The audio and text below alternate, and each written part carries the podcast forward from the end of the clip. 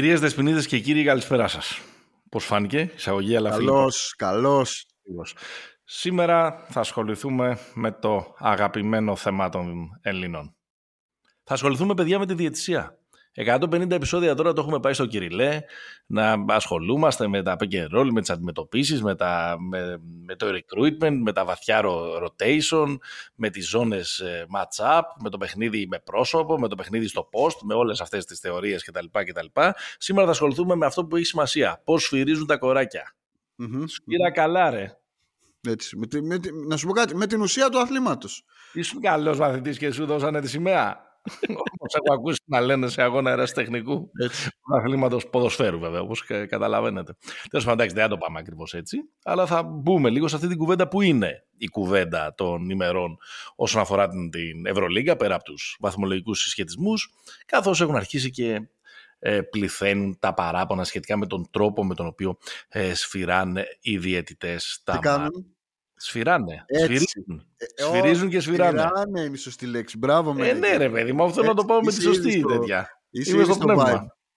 Είμαι στο πνεύμα. Έχεις δίκιο. Ωραίο αυτό το σφυράνε. Κερδάνε, σφυράνε. Ποιοι είμαστε εμείς, είμαστε το Pick and Pop, ο Δημήτρης Καραμάνης και ο Παναγιώτης Μένεγος. Επεισόδιο 151. Μας ακούτε στους μπεταράδες, μπεταράδες.gr. Μας ακούτε εκεί πέρα βρίσκεται αρθογραφία, προγνωστικά, πληροφορίες, ε, οτιδήποτε. Και φυσικά όλα τα ε, βίντεο που κάνουν τα παιδιά με τις συνεντεύξεις, με τα ταξίδια, με τους μπόγριδες, με τους κατσουράνιδες κτλ.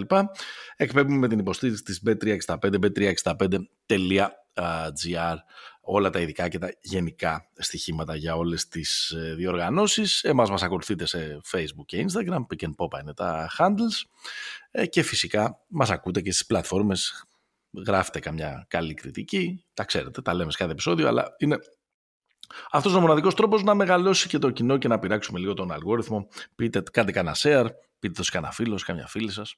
Mm-hmm. Ε, έλεγα πριν και τα social της του, του podcast. Γράφουμε απόγευμα προς βράδυ ε, Δευτέρας. Άρα το τελευταίο post μπορείτε να δείτε εκεί πέρα γιατί πολύ μεγάλη νίκη ε, που έκανε ο Άρης στο ΆΚΑ επί του Παναθηναϊκού. Κέρδισε με 70-73 με μεγάλο πρωταγωνιστή ένα από τα πρόσωπα της χρονιάς, τον Βασίλη Τολιόπουλο, ο οποίος κάνει πράγματα και θάματα ε, φέτος. Τα Ερίζ Χαλιμπέρτον της, ε, της Basket League. Σωστό, σωστό, σωστό. Ε, μεγάλη νίκη.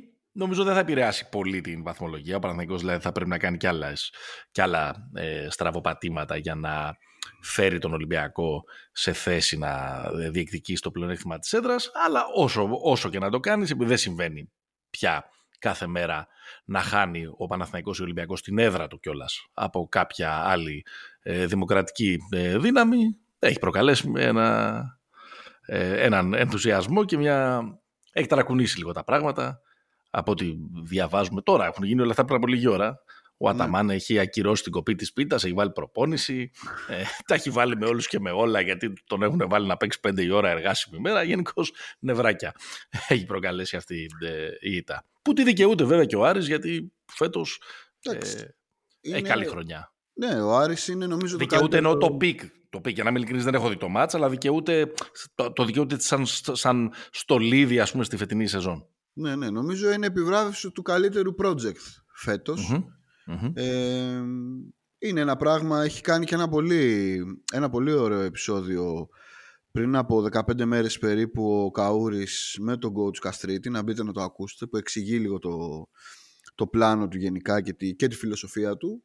Ε, νομίζω είναι, ε, είναι, είναι αρκετά, είναι ωραίο γιατί ρε παιδί μου σε αυτό το πρωτάθλημα από τις μισή ταχύτητας ε, είναι ψηλοστάνταρο ότι από την τρίτη θέση και κάτω όλα αλλάζουν ανά δύο μήνες.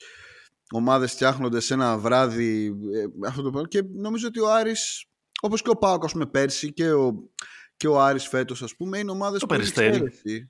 ναι το περιστέρι φυσικά. Ε, ε, είναι, απλά τον Πάοκ και τον Άρη το βάζω με την έννοια ότι υπάρχει και κόσμος υπάρχει vibe. Αυτό. Αν δεν έχεις δει αγώνα του Περιστερίου στα 90s με Όντι Νόρι και Λάντ Μπεργκόλτ, δεν έχεις δει τίποτα από vibe. Έχω δει. εντάξει, ό, όχι σε σύγκριση με το Αλεξάνδριο, απλά ε, θέλω να το βάλω γιατί γέμιζε και το Ανδρέας Παπανδρέου ας πούμε ε, τότε και με πολύ ε, ε, το κλειστό και... της οδού Κέννεντι θα λέγαμε. Το κλειστό της οδού Κέννεντι, ναι, ακριβώς. Ε, αυτό είναι το ένα με το οποίο να, να ξεκινήσουμε γιατί είναι γιατί όταν άνθρωπος δαγκώνει σκύλο είναι είδηση. Ε, τι άλλα τώρα, να, πριν περάσουμε στα της διαιτησίας και στο cover story που λες και εσύ του επεισοδίου, τι μας λένε εδώ πέρα στα προηγούμενα επεισόδια; Ευχαριστούμε τον Γιώργο, τον Πατσιναρίδη για τα καλά του λόγια. Ο Ηλίας φυσικά για το προηγούμενο επεισόδιο το ποιος θα έβαζε 100 πόντους το πήγε στο Denver και λέει το πιο ακραίο που έχει γίνει είναι η 50 του Τζαμάλ το 21 απέναντι στους Cavs που δεν εκτέλεσε ούτε μία βολή, κάτι που δεν έχει ξαναγίνει ποτέ. Ο Ηλίας που είναι ε, ακροατής, νομίζω το πρώτο πρώτο επεισόδιο και μεγάλος οπαδός των πρωταθλητών. Ε, ο Νόντας λέει μήπως ο πρόεδρος των Μπάξ είναι φαν του Σοκράτη και ρώτησε τον, τον Σοκράτη, μην ρωτήσετε λέει ποιον Σοκράτη για να αλλάξει τους προπονητές στο ποδόσφαιρο σαν τα πουκάμισα. Όχι το μάλαμα. Ναι, για να αλλάξει τον προπονητή του και όπως άλλαζε ο Σοκράτης τους προπονητές σαν τα πουκάμισα. Όλοι τους αλλάζουν παιδιά πια. Ε, ο Μίστερ Κότσος, καλά, δεν μας κοροϊδεύετε, ρε μάγκες. Τα, τα Zeros δεν, είχε, δεν είχαν ταλέντο και αναφέρεται μόνο τον Άιβερσον. Όχι ρε παιδιά, ήρεμα. Ε, νομίζω ότι το έφερε... Ε, ε, ήταν μια γενικότερη ε, διαπίστωση. Προφανώς και μιλήσαμε πάρα πολύ στο προηγούμενο επεισόδιο με, τα, με τις ατομικές επιδόσεις για τον Κόμπε, ο οποίος ο Κόμπε τα όργια όσον αφορά τις ατομικές του επιδόσεις, τα ζήρω τα έκανε. και με τους 81 με το Τορόντο και το κάποια χρόνια που έπαιζε μόνος του, ας πούμε, με τους Lakers μεταξύ των δύο δυναστιών, ας το πούμε έτσι. Ο Σάκης λέει και η Καρμέλο, Βιν Κάρτερ και Τρέισι Μαγκρέιντι θα έγραφαν τρελά νούμερα αν έπαιζαν από 2010 και μετά, ασφαλώς. Μαγκρέιντι σίγουρα. Και ο Καρμέλο. Καρμέλο, άμα ήταν λίγο πιο ευγενικός με το τρίποντο. Βέβαια, εντάξει, αν έπαιζε τώρα θα το είχε προσαρμόσει. Θα πήγαινε δύο βήματα πίσω. Ο Καρμέλο έχει βάλει 60 σε pre-video game εποχές. Ναι. Ε, ναι. Στη Νέα Υόρκη νομίζω τους έχει βάλει, στον Denver. Νομίζω στη Νέα Υόρκη. Νομίζω στη Νέα Υόρκη. 62, νομίζω έχει βάλει στη Σάρλοτ 62. Ρίκι Ντέιβις μεγάλη, Davis μεγάλη καψούρα, λέει ένας άλλος εδώ πέρα, ο Άιον 90, το, ήξερα ότι κάποιος θα τους πιάσει. Ναι, ναι. Ε, ο Όντι λέει ότι ο Ντόνσιτς είναι ο, ο πιθανότερος για να βάλει ε, 100. Το έτρεξαν και εγώ ειλικρινά δεν το είχα δει. Το, το λέω με ειλικρίνεια, ότι έτρεξε κάτι ανάλογο έτσι, με πιο scientific τρόπο το Ringer και τελικά κατέληξε στο ότι ο πιο πιθανός είναι ο Ντόνσιτς. Mm. Αλλά και έφτιαξαν ένα ολόκληρο μοντέλο και άρχισαν να αποκλείουν παίχτες μέχρι που έμειναν, ξέρω εγώ, ε, τρεις. Μου κάνει πολύ εντύπωση που απέκλεισαν πολύ νωρίς τον, ε, τον Booker. Ε, ο Θοδωρής λέει: Μήπως οι Warriors λέει, με τη motion attack τους δεν έχουν closures όπως ο θρύλος μας και έχουν 22 ήττες κάτω από 5 πόντους; Ήρεμα λέει, ρωτάω. Για πάντα του. Πολύ ψαγμένο. Πάρα πολύ, πολύ, πολύ, πολύ σοβαρό σχόλιο. Ε, εντάξει, έχουν το Steph Curry βέβαια, που εντάξει, είναι, είναι closer, απλά η, πώς να το πω, η, η motion των Warriors είναι λίγο, δεν είναι ακριβώς ότι είναι, είναι, είναι λίγο προσαρμοσμένη πάνω στο Στεφ. Δεν είναι ίδια η λογική της ας πούμε με του, με του Ολυμπιακού. Γιατί αν ήταν έτσι, ο Στεφ θα είχε πόδια στις τελευταίες κατοχές ναι. να κλείσει το μάτς. Ενώ τώρα αν πρέπει να βάζει 50 σε κάθε μάτς και 40 και να πάρει και τις τελευταίες μπάλες, ε, είναι λίγο σκότωμα.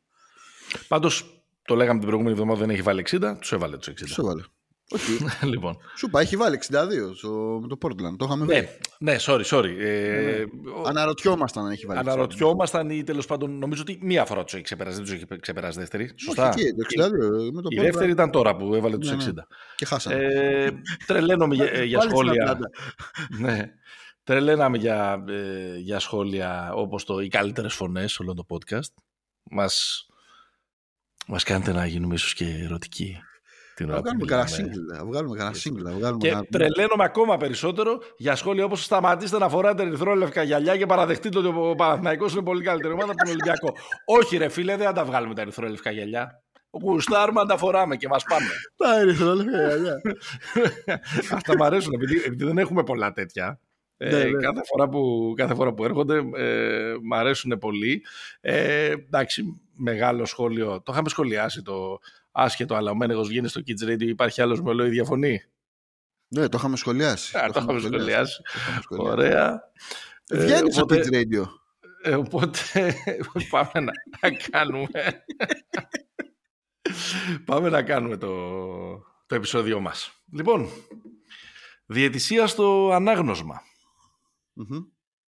Κοίτα, ε, και να μην υπήρχε, που υπάρχει, συμφωνούμε προκαταβολικά ότι υπάρχει πρόβλημα με διαιτησία στην Ευρωλίγα. Υπάρχει, πώς δεν υπάρχει. Ωραία, και να μην υπήρχε, ακόμα κάποιος να ήταν φυλακή, να είχε πάει εκδρομή στο διάστημα, ξέρω εγώ, να είχε κλειστεί εκεί που, είναι, εκεί που είναι ο Disney, ας πουμε Ε, και να έβγαινε την τελευταία εβδομάδα θα καταλάβαινε ότι κάτι τρέχει. Όταν βγαίνει ο Κέντρικ Νάν μετά το μάτς με την Αρμάνη, είχε κάνει 3 στα 16 βέβαια.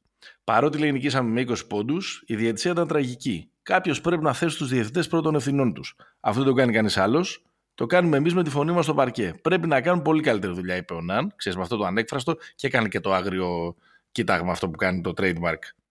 Το έκανε, έκανε λίγο στην κάμερα. Ε... Εμφανίζεται μια μέρα μετά, Τσίμα Μονέ και μετά το μάτς με τη Μακάμπη κάνει tweet Επίσης λέει κάτι χρειάζεται να γίνεται με τους διαιτές. Παρακαλώ. Πιο ευγενικός, πιο λακωνικός. Επίσης μεταπονίκη. Επίσης μεταπονίκη. Αυτός που έχασε σε κύριο μάτς, ο Wade Baldwin, ο οποίος εντάξει, είναι και λίγο νευρικό παιδί, παρά λίγο να μουντάρει το διαιτητή στο συγκεκριμένο ματς που, πήγε, που τον έπαιξε και ένα overplay στη βασική ε, γραμμή και λίγο όλοι φοβήθηκαν τα, τα χειρότερα. Ε, ο James τους είχε σούρει τα εξ αμάξης μετά το ματς της Μονακό με τον Παναθηναϊκό. Ε, γενικά λέει ο Μάικ και στο Twitter γράφει. Έχει... Ναι, ναι, ναι, ναι. Εγώ είπα το τελευταίο. Έχει ο Ζώτς, ο Ζώτς είχε πάει με πολλά νεύρα ε, στη συνέντευξη τύπου πάλι της Παρτίζαν τον Παναθηναϊκό στο ΆΚΑ που νομίζω είπε τρεις κουβέντες και έφυγε, δεν, πήρε, ναι, ναι. δεν δέχτηκε καν ερωτήσεις. Ε, ο Μπαρτζόκα επίσης έχει διαμαρτυρηθεί μετά ε, από μάτς. Γενικά όλοι διαμαρτύρονται. Και αν βρίσκω ένα pattern, ένα μοτίβο που ενισχύει ακόμα περισσότερο το ότι υπάρχει θέμα, είναι ότι δεν διαμαρτύρονται όλοι «Αχ, το κοράκι μας έκλεψε το μάτς». Είναι πώς σφυράται έτσι. Ναι. Δεν είναι ήταν, δεν ήταν φάουλ. Εντάξει, γίνεται και αυτό, αλλά δεν είναι τόσο πολύ. Είναι περισσότερο για τον, είναι περισσότερο για τον, για τον τρόπο και νομίζω ότι για το ότι ειδικά σε διαβολοδομάδες, ότι πάνε να τους τρελάνουν από τρίτη σε πέμπτη. Κάπως έτσι το καταλαβαίνω εγώ.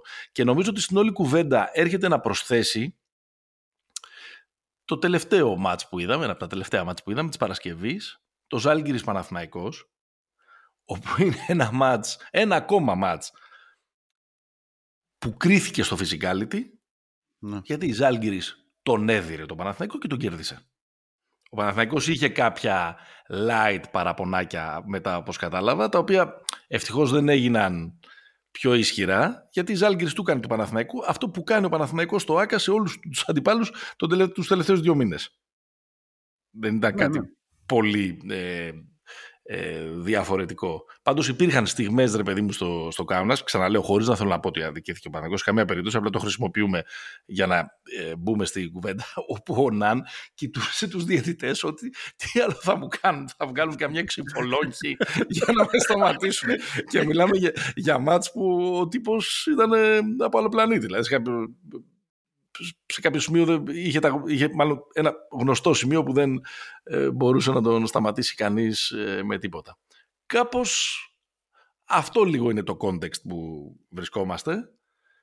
Απομένουν 9 αγωνιστικές, θα έχουμε πολλές ισοβαθμίες, θα κρυθούν πάρα πολλά πράγματα στην τρίχα, οπότε καλή τύχη. Και έχουμε και plane. Και έχουμε και plane. Καλή τύχη από μένα και πάμε να το δούμε λίγο πιο σφαιρικά και λίγο πιο ε, σε, σε σχέση και με το NBA με τη βοήθεια του έγκριτου ε, διαιτητολόγου ε, Δημήτρη Καραμάνη. λοιπόν, να ξεκινήσουμε από, ένα, από, το, από τον ελέφαντα στο δωμάτιο. Έτσι. Το... Θα ξεκινήσω με μια φράση του Λουίτζι Λαμόνικα ο οποίος ε, έχει αποσυρθεί πλέον, είναι στο, στο team τέλος πάντων των executives των διαιτητών πια στη, στη EuroLeague. Το τελευταίο του μάτς ήταν ο τελικός του Βελιγραδίου πριν από δύο χρόνια. Ε, και λέει τη φράση που νομίζω είναι κλειδί ρε παιδί μου για να, για να, το, για να το συζητήσουμε ότι είπε στο, σε μια συνέντευξη στον Γκάιλ Χάινς που κάνει το, το podcast της EuroLeague πριν από λίγες μέρες, να μπείτε να το δείτε, είναι στο, είναι στο YouTube, ε, ότι η δυσκολότερη δουλειά μας λέει είναι να ερμηνεύσουμε την επαφή. Γιατί με βάση το βιβλίο των κανονισμών κάθε επαφή είναι φάουλ. Αυτό εδώ είναι και το κλειδί που ξεκινάει όλα τα παράπονα. Και ξεκινάει όλα τα παράπονα σε μια λίγα που γενικώς δεν έχει... Ε, αγαπάει την επαφή, να το πω έτσι. Την αφήνει την επαφή. Ε, όταν όμως ξεκινάς να αφήνεις την επαφή είναι λίγο ζήτημα το που αρχίζει και είναι, δηλαδή, είναι, είναι πολύ κλειδί αυτό που λέει ο αγαπητός θα λέγαμε στο ελληνικό κοινό ε, Λουίτζι Λαμόνικα. Οπότε, σκέφτηκα, ναι, οπότε σκέφτηκα το, το εξής ρε παιδί μου. Δεν είναι, δεν είναι ακριβώς έγκυρο δεν είναι δηλαδή ο δείκτης που, που μας δείχνει τα πάντα αλλά το κομμάτι της επαφής το μόνο, το μόνο στοιχείο που έχουμε για να το, για να το κρίνουμε ας πούμε είναι τα φάουλ Δηλαδή να δούμε λίγο την εικόνα των, ε, των φάουλ. Ε, και αυτό σε σύγκριση με το NBA που είναι... Στο NBA θα πω ότι έχουμε τα σχεδόν ίδια παράπονα σε συχνότητα και σε, και σε τέτοιο. Έλα μωρέ, όχι. Εντάξει. Έχουμε, έχουμε. Αλλά από την άλλη πλευρά. Δηλαδή εδώ έχουμε τους ε, προπονητές που λένε ε, δεν έχετε κριτήριο, πέφτει ξύλο και δεν σφυράτε παίχτες να το λένε αυτό. Και απ' την άλλη έχουμε προπονητές. Εδώ το λένε κυρίω οι παίχτες. Σωστό. Ειδικά, ειδικά οι λίγοι θα πω. Ταλαντούχοι επιθετικά ναι, παίχτες. Ακριβώς. Γιατί δεν είναι τυχαίο ότι και αυτοί που χρησιμοποιήσαμε σήμερα είναι ο James και ο Nunn. Πιθανότατα βάζουμε τον Λάρκιν τα τρία καλύτερα επιθετικά πακέτα της της διοργάνωσης και ο Baldwin που εκεί κοντά είναι. Iso παίχτες που πάνε μέσα. Iso, που... ακριβώς. Ναι, ναι. Λοιπόν, στο, στο NBA έχουμε προπονητές που γκρινιάζουν ότι δεν μας αφήνει να παίξουμε άμυνα. Της κουβέντας που κάναμε, που αναφέρθηκε και ο Steve Kerr σε προηγούμενο επεισόδιο και όλα αυτά.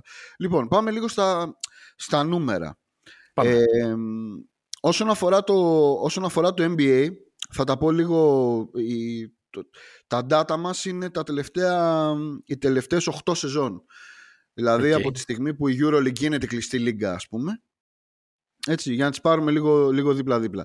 Η, η εικόνα στο NBA, να ξεκινήσουμε πρώτα από εκεί, είναι ότι έχουν μειωθεί αρκετά τα σφυρίγματα. Ναι. Δηλαδή, τα, τα σφυρίγματα, ε, τα φάουλ έχουν μειωθεί πάρα πολύ και αυτό είναι μια επιλογή που έχει γίνει γιατί το παιχνίδι δεν πρέπει να έχει πολλές διακοπές.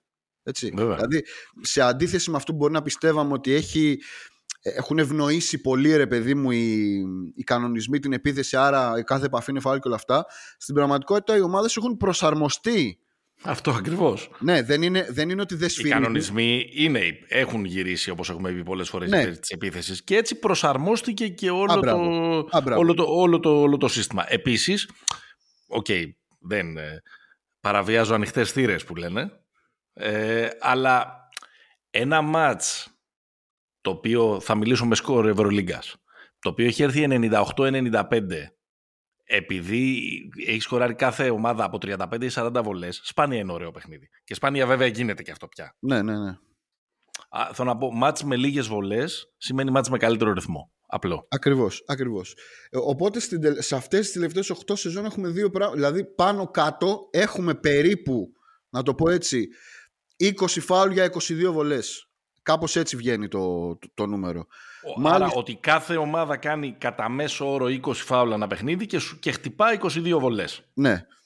Ωραία. Ε, μου αρέσει ότι μετά το σφυράνε τώρα λες το χτυπάει βολές. Μου αρέσει ναι, που συνεχίζεις έτσι παλιά. Ναι, ρε, Σήμερα είναι, Μάλιστα.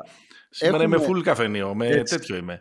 Με, με Kaiser οικοδομική, με, με Amstel οικοδομική από το μπουκάλι είμαι. Έχουμε, δύο, έχουμε και δύο all time low επιδόσεις. Δηλαδή το 17-18 είχαμε το χαμηλότερο αριθμό βολών ανά μάτς, 21,7. Και το 2021 είχαμε το χαμηλότερο αριθμό φάουλ που σφυρίχτηκαν ανά μάτς, 19,3. Φέτος είναι 19,5. Όχι, όχι. Ε, είναι ανα, αναομάδα είναι, όχι ανά μάτς. Αναομάδα. Ναι. Αναομάδα, αναομάδα, όχι ανά μάτς. Ανα... Αναομάδα, ναι, ναι. Πάμε. Ναι, ναι, ναι. ναι. Λοιπόν, Κατανοητό. Άρα τώρα βρισκόμαστε στα 19,5 φάουλ. Δηλαδή και 23 βολές περίπου. Εκεί Άρα ε, με το ζόρι να πάρουμε τον πόνους σε, σε όλα. Τα... Λοιπόν, η...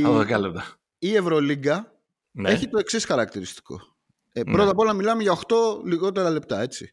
Ναι. Ε, στα φάουλ δεν είναι μεγάλη διαφορά. Δηλαδή τα Ήδη, φάουλ... Ή, ίδια είναι σχεδόν. Ίδια είναι. Δηλαδή ο μέσος όρος της οχταετίας βγαίνει περίπου 20 πάλι. 20 φάουλ. Πάλι εκεί στο όριο του, του μπόνους. Ναι. Αλλά η, η διαφορά εδώ πέρα είναι ότι έχουμε πολύ λιγότερες βολές. Ναι. Δηλαδή, στη, φέτος, ας πούμε, για παράδειγμα, τα φάουλ είναι 19,7 για 17,2 βολές. Ναι. Ανά ομάδα. Οι 17,2 βολές είναι είναι μάλιστα με εξαίρεση τη χρονιά 21-22 που εκεί είχαμε 15,8 βολές αλλά είναι η χρονιά που οι περισσότερες ομάδες έχουν παίξει και λιγότερα μάτς γιατί έχουν αποβληθεί οι Ρώσικες και, ναι. και όλα αυτά που ήταν 15,8 βολές. Οι Ρώσοι ως γνωστόν κάνουν φάουλ. Αυτό ένας κανόνας από το πουθενά είναι απλά που θέτω. Ή στην Τζέσσεκα σφυρίζονται λίγο περισσότερες βολές, θα λέγαμε. Σωστό. Αχ, άμα ο άνθρωπος είναι.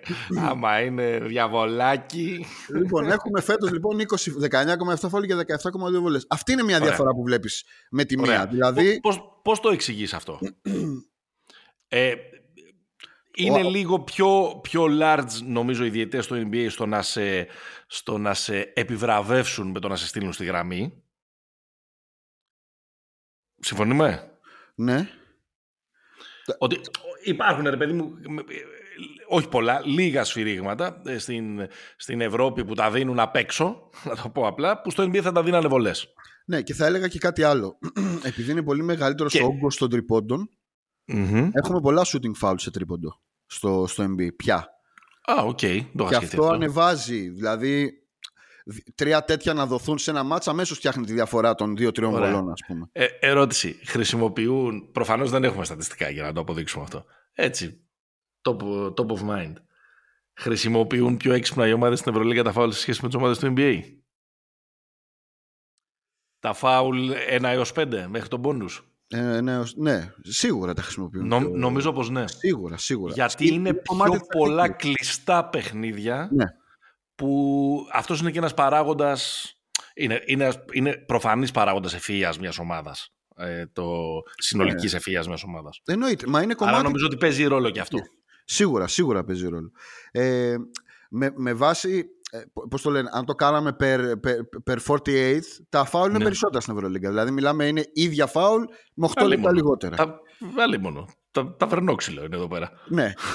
Ε, νομίζω το πρόβλημα εδώ που μπορούμε να καταλάβουμε και δίνει το case ας πούμε σε αυτούς που γκρίνιαζαν, δηλαδή τους παίχτες αυτούς με τα συγκεκριμένα χαρακτηριστικά, είναι το κομμάτι των βολών. Δηλαδή ότι πολλές, ε, ενώ είναι λίγα που σφυρίζονται περισσότερα φάουλ από το NBA, αυτό δεν μεταφράζεται ναι. σε, σε βολές. Σφυρίζονται περισσότερα φάουλα από το NBA γιατί γίνονται περισσότερα φάουλα από το NBA. Ναι, ναι, ναι. Εννοείται. Ακριβώς. Γιατί ε, είναι πολλά τα χρόνια. Σίγουρα είναι 30 από τις εποχές Λιμός και τα λοιπά που έχουν εμφανιστεί πολλές ομάδες οι οποίες παίζουν με τη λογική Πόσα θα μου σφυρίξουν, μωρέ, όλα θα τα σφυρίξουν. Ναι, ναι, ναι. Άμα κάνω συνέχεια δεν μου τα σφυρίξουν, δεν μου τα σφυρίξουν όλα. Ακριβώς, ακριβώς. αυτό, είναι το, αυτό είναι το ένα και φυσικά η πολύ μεγάλη διαφορά που, ναι. ε, που κάνει και κόσμο να, να παραπονιέται είναι ο τρόπος με τον οποίο γενικά αντιμετωπίζεται ο αμυντικός, μάλλον ο επιτιθέμενος που μπαίνει στο ζωγραφιστό. Δεν είναι μόνο ο κανόνας των τριών δευτερολέπτων που κάνει διαφορά. Δηλαδή, ο κανόνας, το ότι στην Ευρώπη επιτρέπεται να είσαι μέσα, με το που είσαι μέσα, αυτό παράγει και κάποια δικαιώματα. Δηλαδή, στην, ε, στην Ευρώπη είσαι μέσα και, και μπορείς να κάνεις τα πάντα. Στη, στο NBA το ότι είσαι μέσα στη ρακέτα πολλές φορές αυτόματα είναι και κάποιες φορές είναι και παράβαση. Δηλαδή πολλοί παίχτες μου τηρούν το verticality ας πούμε το, το περίφημο ε, και σφυρίζονται φάουλ στο NBA. Ενώ, στη, ενώ στην Ευρώπη είναι πολύ δύσκολο. Ε, μάλλον είναι πολύ πιο σπάνιο να, να σφυρίζεται άρα, αυτό. Άρα έχει, να το πω έτσι πολύ απλά, έχει λιγότερα προνόμια ο επιτιθέμενος μέσα στο ζωγραφιστό στην Ευρωλίγκα σε σχέση. Λιγότερη προστασία, ας το πούμε. Λιγότερη προστασία, ναι. Νομίζω η, όλη, όλη η γκάμα παραπώνων ε, θα έλεγα ότι αναπτύσσεται, αναπτύσσεται στους επιθετικούς παίκτες οι οποίοι θα έλεγα ότι έχουν δύο βασικά προβλήματα απέναντι στις άμυνες στην Ευρώπη και στον τρόπο που οι διαιτητές αντιμετωπίζουν αυτό το παιχνίδι. Το ένα είναι η επαφή όταν πηγαίνουν κάθετα στο καλάθι δηλαδή τι γίνεται μέσα στο ζωγραφιστό και, και το άλλο είναι τι γίνεται όταν πάνε να βγουν από τα screen. Ε, εδώ πέρα μία, μία διαφορά... Και το, και το hand checking. Εκεί, ε, εκεί είναι το handshaking στην πραγματικότητα. Και το handshaking. Δηλαδή, δηλαδή και όταν πάνε να βγουν από τα screen, αλλά και το handshaking όταν προσπαθούν να στήσουν την επίθεσή τους, να στήσουν το shoot τους. Πού τους, που τους βάζει δηλαδή ο αμυντικός όταν βλέπει ας πούμε το screen. Ε, που, που να πούμε ότι στη, στην, στην Ευρώπη αυτό δεν είναι απλά ικανότητα, είναι επιστήμη. Δηλαδή οι, οι παίκτες οι οποίοι είχαν αυτή την ικανότητα και αυτή τη δυνατότητα όλα τα χρόνια είναι βασιλιάδες στη, στην, στην από εδώ πλευρά. Άρα έχουμε αυτές τις, αυτές τις, ε, τις διαφορές. Στο δικό μου το μυαλό θα ναι. Έλεγα ε, θα βάλω ένα, ένα, άλλο, ένα, καλά, ένα άλλο στοιχείο είναι ότι να το βάλουμε και αυτό στη συζήτηση. Ε, αυτό που λένε για, το, για τις διαστάσεις ότι είναι μικρότερο το γήπεδο εδώ παίζει το ρόλο του. είναι, παίζει το ρόλο του. Στην πραγματικότητα στη, στην ολότητά του δεν κάνει τόσο μεγάλη διαφορά. Κάνει μεγάλη διαφορά το τρίποντο. Δηλαδή τα ναι. πράγματα που συμβαίνουν από το τρίποντο και μέσα. Ναι. ε, και το παιχνίδι γενικά ακόμα δεν έχει φύγει πολύ έξω από τα 6 και 75 μισό μέτρο το τρίποντο. Ναι. Ε, λίγο μικρότερο το γήπεδο, ε, μεγαλώνει το κυκλοφοριακό. Ακριβώς. Είναι, είναι όπως λέμε, είναι άλλο να παίξουμε μονάκι 3-3 και άλλο 4, και άλλο 4-4. 4-4 παίζουμε ξύλο, δεν παίζουμε μονάκι. Ε, πιο ωραίο είναι το 4-4 όμως. Πιο ξεκούραστο είναι, αλλά α, άμα παίξει σοβαρά έχει ξύλο. Δεν είναι πιο ξεκουράστο. Όχι, πιο ξεκουράστο είναι το 3 το 3 Δεν είναι πιο ξεκουράστο. Ξεκουράστο είναι γιατί κάθεσαι σε μια γωνιά και στάρει. Εσύ. Εγώ βγαίνω από τα screen. Το ξέρεις αυτό. Ε, ε, για εμά που παίζουμε με κάθετο τρόπο έτσι, έτσι. Και, και αντιμετωπίζουμε αυτό που περιγράφεις τόση ώρα, είναι, είναι πόνο στο 4x4. Εσύ κάνεις, μόνο, εσύ κάνεις μόνο hand checking, να το πούμε αυτό έτσι. Δεν κάνεις, αυτή είναι η ικανότητά σου να μην είναι αυτή να, να τραβάς. Okay. Ναι, λοιπόν. Okay. Αυτά. Σιγά μην σου σκουπίζουμε και τον υδρότα, εσύ, άμα είναι. άμα είναι, να σε παίζουμε έτσι άμυνα. Να σου λέμε συγχαρητήρια, Δημήτρη. Πολύ, ωραίο, πολύ ωραίο σουτ. Λοιπόν, τι θέλω να σου πω τώρα, Μενεγέ; Αυτή... σε ομάδα. Πολύ καλός είσαι, μπράβο. Αυτή είναι η γενικότερη εικόνα. Γιατί τη συζητάμε όμως; Δηλαδή, αν ήμασταν όλοι συνεννοημένοι ότι παιδιά, έτσι είναι η Ευρώπη, έτσι είναι το, το NBA, τι να κάνουμε, δύο διαφορετικοί κόσμοι δεν είναι κάτι. Τα ξέρετε. Γιατί ναι. γκρινιάζετε. Έτσι, γιατί γκρινιάζετε, γιατί, γιατί τρώγεστε. Ε, εγώ θα πω εδώ, όχι να κάνω τον... Ε, τον έξυπνο. όχι να κάνω τον Αμερικάνο, που ναι, ναι. έχω μια τάση να το κάνω αυτό, ναι. αλλά θα πω το εξής ότι το NBA γενικώς έχει περάσει διάφορες φάσεις. Τις έχουμε συζητήσει όπως συζητάγαμε για το σκοράρισμα στο προηγούμενο επεισόδιο, τις φάσεις που πέρασε ανά δεκαετία. Δηλαδή, να πω εδώ πέρα ότι στις δεκαετίες που συζητάγαμε 70s, 80s και όλα αυτά ε, υπήρχαν μάτς που είχαν, υπήρχαν χρονιές που ο μέσος όρος των φάουλ ήταν 30, 28 δηλαδή σφυρίζαν περισσότερο ήταν διαφορετικό το, το παιχνίδι για την Ευρώπη δεν έχουμε τέτοια, τέτοια data δυστυχώς. Τουλάχιστον διαθέσιμα να σας τα πούμε εδώ πέρα. Ήταν ε, διαφορετικό το παιχνίδι. Εγκλωβίζονταν πολύ περισσότερο σε ένα 5 ε, εναντίον 5. Ήταν πολύ χαμηλότερος ο ρυθμός. Άρα. Δέρνονταν όταν το, το NBA λοιπόν άλλαξε, άλλαξε δηλαδή, άλλαξε δέρμα, πήγε μετά, το, με, μετά τα zero σε ένα πιο επιθετικό, σε ένα πιο allegro, σε ένα πιο showtime ναι. πράγμα ας πούμε. Μέχρι να φτάσουμε στην εποχή του Pace and Space. Μπράβο. Ε, ε, αυτό συνοδεύτηκε και από κάποιες στρατηγικές επιλογές, δηλαδή, κάποιες αλλαγές στους κανονισμούς. Στην, ε, να, να, τους πω, να τους πω εντάχει. Είναι, πιστεύω, έχω, έχω πει ότι είναι, έχω, καταλαβαίνω, βλέπω ότι είναι πέντε οι πιο σημαντικοί θα πω.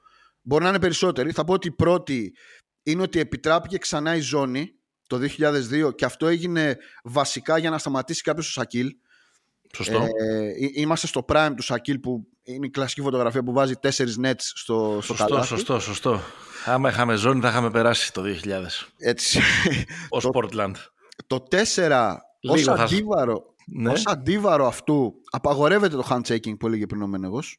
Ε, ναι, γιατί έχουμε δει τους ε, το 4 απαγορεύτηκε το hand-checking. Το 4, το 4. Το 4, ε; Με το που το παίρνουν οι Pistons, απαγορεύεται.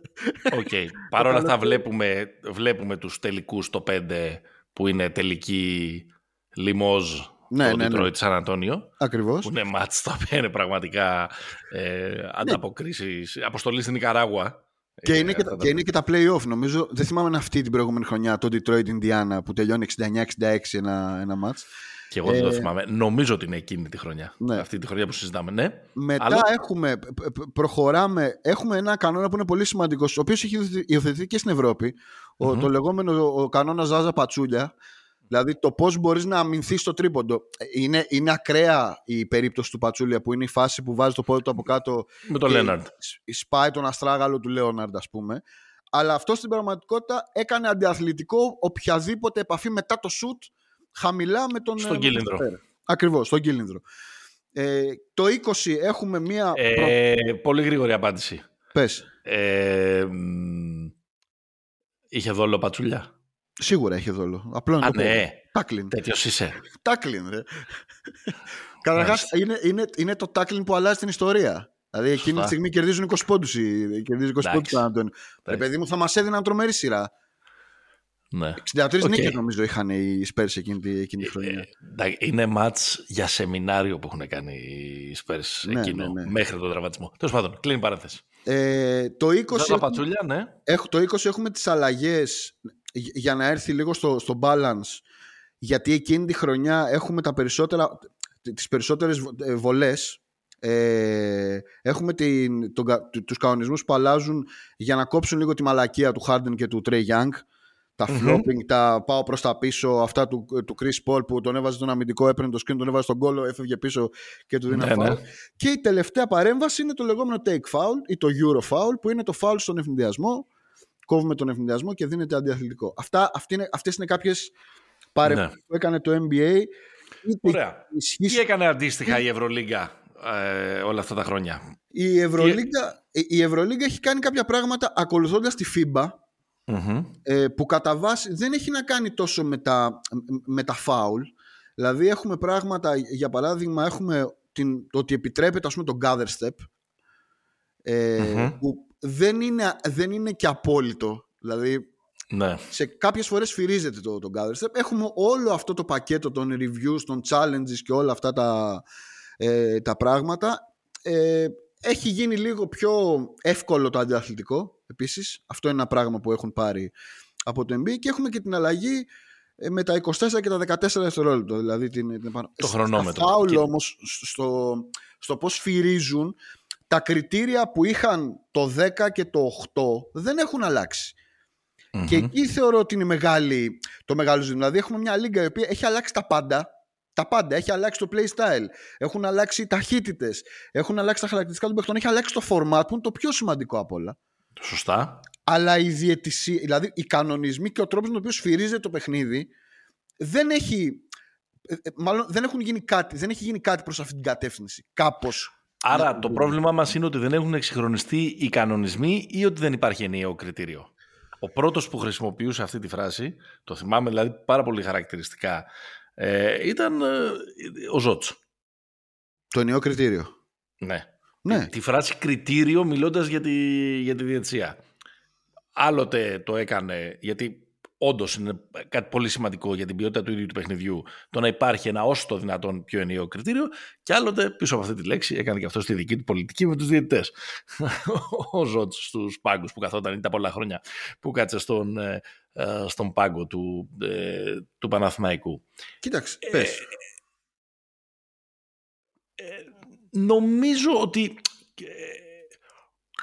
είναι μια κουβέντα chicken egg. Η κότα έκανε το αυγό ή το, ή το, αυγό, ή το αυγό την κότα. Ε, η μεγάλη διαφορά, αφού και αυτό το επεισόδιο που θέλαμε να το, να το κεντράρουμε γύρω από την Ευρωλίγα μου το έκανες σε επεισόδιο NBA. λοιπόν, η μεγάλη διαφορά είναι μία ενιαία πολιτική και μία ενιαία φιλοσοφία. Στο NBA, καλός ή κακός, υπάρχει μία φιλοσοφία. Πήραν μια απόφαση οι άνθρωποι. Το έχουμε πει σε διαφορετικές εκδοχές ένα εκατομμύριο φορές σε αυτό το, ε, το podcast και φυσικά εννοείται ότι δεν το λέμε μόνο εμείς, πήραν μια απόφαση. Το, το πρωτάθλημα αυτό είναι κατά βάση ένα θέαμα, ένα θέαμα που, πρέπει να, που έχει μαζέψει ταλέντο από όλο τον κόσμο, το περισσότερο ταλέντο όλων των εποχών, πρέπει να φτάσει αυτό με highlights, με αριθμούς, με stats και στην τελευταία ε, ε, ε νησίδα ζωής στον πλανήτη Γη πάμε να προστατεύσουμε τον επιθετικό και πάμε να καταφέρουμε και πάμε να το κάνουμε αυτό το πράγμα με έναν επιστημονικό τρόπο. Γιατί αυτό πουλάμε. Σ' αρέσει Καραμάνι, καλώς. Δεν σ' αρέσει Μένεγε, πάλι καλώς. Mm-hmm. Χεστήκαμε. Μπράβο. λοιπόν, Υπάρχει όμως μια ενιαία φιλοσοφία. Προφανώς υπάρχουν λακκουβίτσες, προφανώς και αυτοί με τα διαιτητικά περάσανε, περάσανε μια, μια φουρτούνα ναι. στη δεκαετία του 2000 με τις ιστορίες, με τον. Ε, Πώς το λέμε, τον Ντοναχή. Τον Ντόναχι. Ναι, ναι, τον, τον, τον, τον Tim Donahue, ε, με, με ξέρεις, περίεργες παρασκηνιακές ναι, ναι, ιστορίες κτλ, κτλ. Οπότε το έφεραν κάπως έτσι. Προφανώς εξακολουθούν να υπάρχουν μάτς με κακές ε, διαιτησίες, αλλά σε γενικές γραμμές υπάρχει μια ενιαία φιλοσοφία και ένα ενιαίο κριτήριο. Και η μεγαλύτερη απόδειξη ότι υπάρχει ενιαίο κριτήριο είναι ότι έχουν προσαρμοστεί οι ομάδες. Αυτό που λέγαμε ναι, πριν από 15-20 λεπτά. Στην Ευρωλίγκα αυτό το πράγμα δεν υπάρχει είναι ο Θεός και η ψυχή τους, τη σφυρίζουν από Τρίτη σε Πέμπτη και από Τετάρτη σε, σε, σε, Παρασκευή. Δεν είναι καν δηλαδή το κριτήριο, είναι, είναι η φιλοσοφία της Λίγκας. Είναι το πιο χαρακτηριστικό πράγμα. Ε, ο, ο Παναθηναϊκός να κάθεται έτσι ζαρωμένος σε μια γωνιά γιατί τον χτυπήσανε στο Κάουνας ενώ τους έχει καταχτυπήσει αντίστοιχα τους έχει καταδύρει αντίστοιχα, δηλαδή, ε, αντίστοιχα στα, στα προηγούμενα μάτια εντός έδρας και φυσικά χρησιμοποιώ, χρησιμοποιώ απλά το παράδειγμα του Παναθηναϊκού γιατί είναι το πιο οικείο. Τώρα εδώ πέρα υπάρχει ένα, υπάρχει ένα θέμα. Θα έπρεπε να κάνει η Ευρωλίγκα αυτό που κάνει το NBA, να πάει ε, σε μια full στρατηγική προστασίας του επιθετικού προκειμένου να ανέβουν τα σκορ, να ανέβουν τα στατιστικά, να, να υπάρχει ένα inflation εκεί πέρα έτσι ε, σοβαρό; Δεν είμαι πάρα πολύ σίγουρος γιατί δεν έχει το ίδιο Από την άλλη,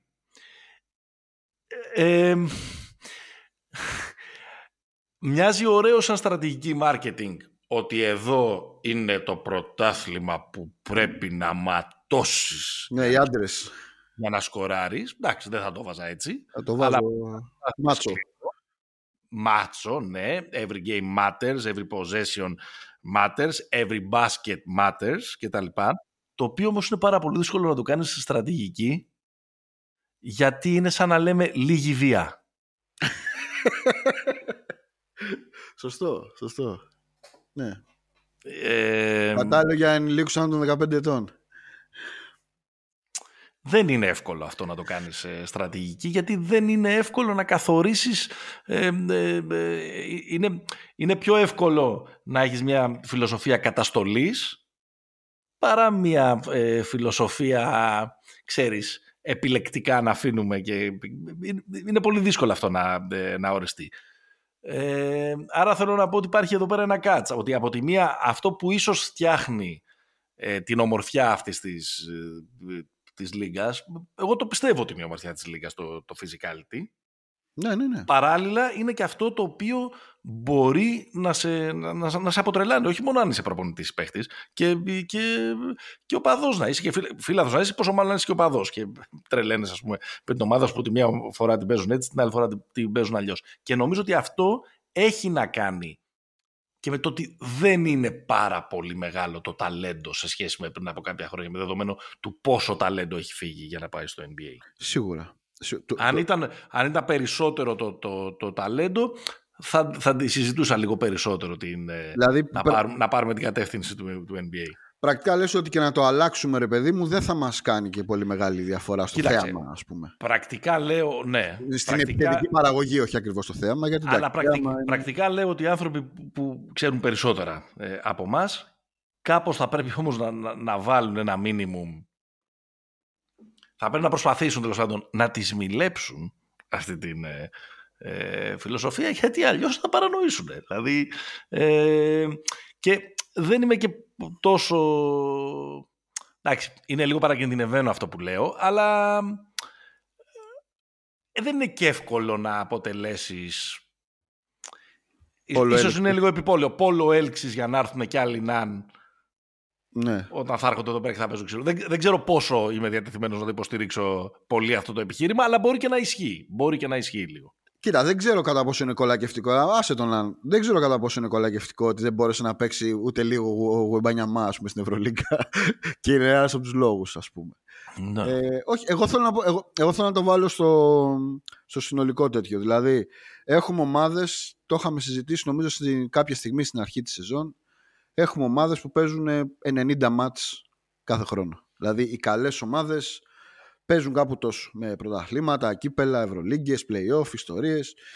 Άρα θα έλεγα ότι ένα, ε, ε, ένα πράγμα, γιατί έχουμε φέτος και αυτό μπορούμε να το δούμε και στην, πώς το λένε, είναι άλλο ένα επεισόδιο, το τι γίνεται ας πούμε, με τραυματισμούς και τέτοια λόγω, τη, λόγω του schedule και όλα αυτά, που είναι πράγματα που μία, δηλαδή μία λίγκα όταν θέλει να γίνει κλειστή πριν συζητήσουμε όλα αυτά που λέει ο, ξέρω εγώ κατά καιρούς, ο, ο Ιτούδης και αυτά με τα salary cap και αυτά πρέπει να δούμε πρώτον τι θέλει να πουλήσει. Δηλαδή για μένα η Ευρωλίγκα έχει βρει τι θέλει να πουλήσει. Το Every Game Matters δεν είναι απλά κάτσι είναι και στον, αντί, είναι και στον αντίποδα του βασικού της εμπορικού αντιπάλου που είναι το NBA ε, το, με, με το NBA δεν μπορεί να ανταγωνιστεί σε ταλέντο, highlights ε, και, και, όλα αυτά. Θα ανταγωνιστεί σε αυτό ότι εμείς απευθυνόμαστε σε purists.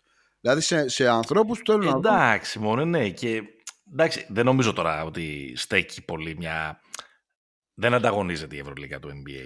Ε, φυσικά γιατί δεν, δεν ανταγωνίζεται; Ε. Δεν λέω να το ανταγωνίζεται παγκόσμια στην Ευρώπη, ρε παιδί μου. Δηλαδή, Εντάξει, έχει... το, βασι... το βασικό της πλεονέκτημα έναντι του NBA είναι ότι απλά στην Ευρωλίγα παίζει η ομάδα σου.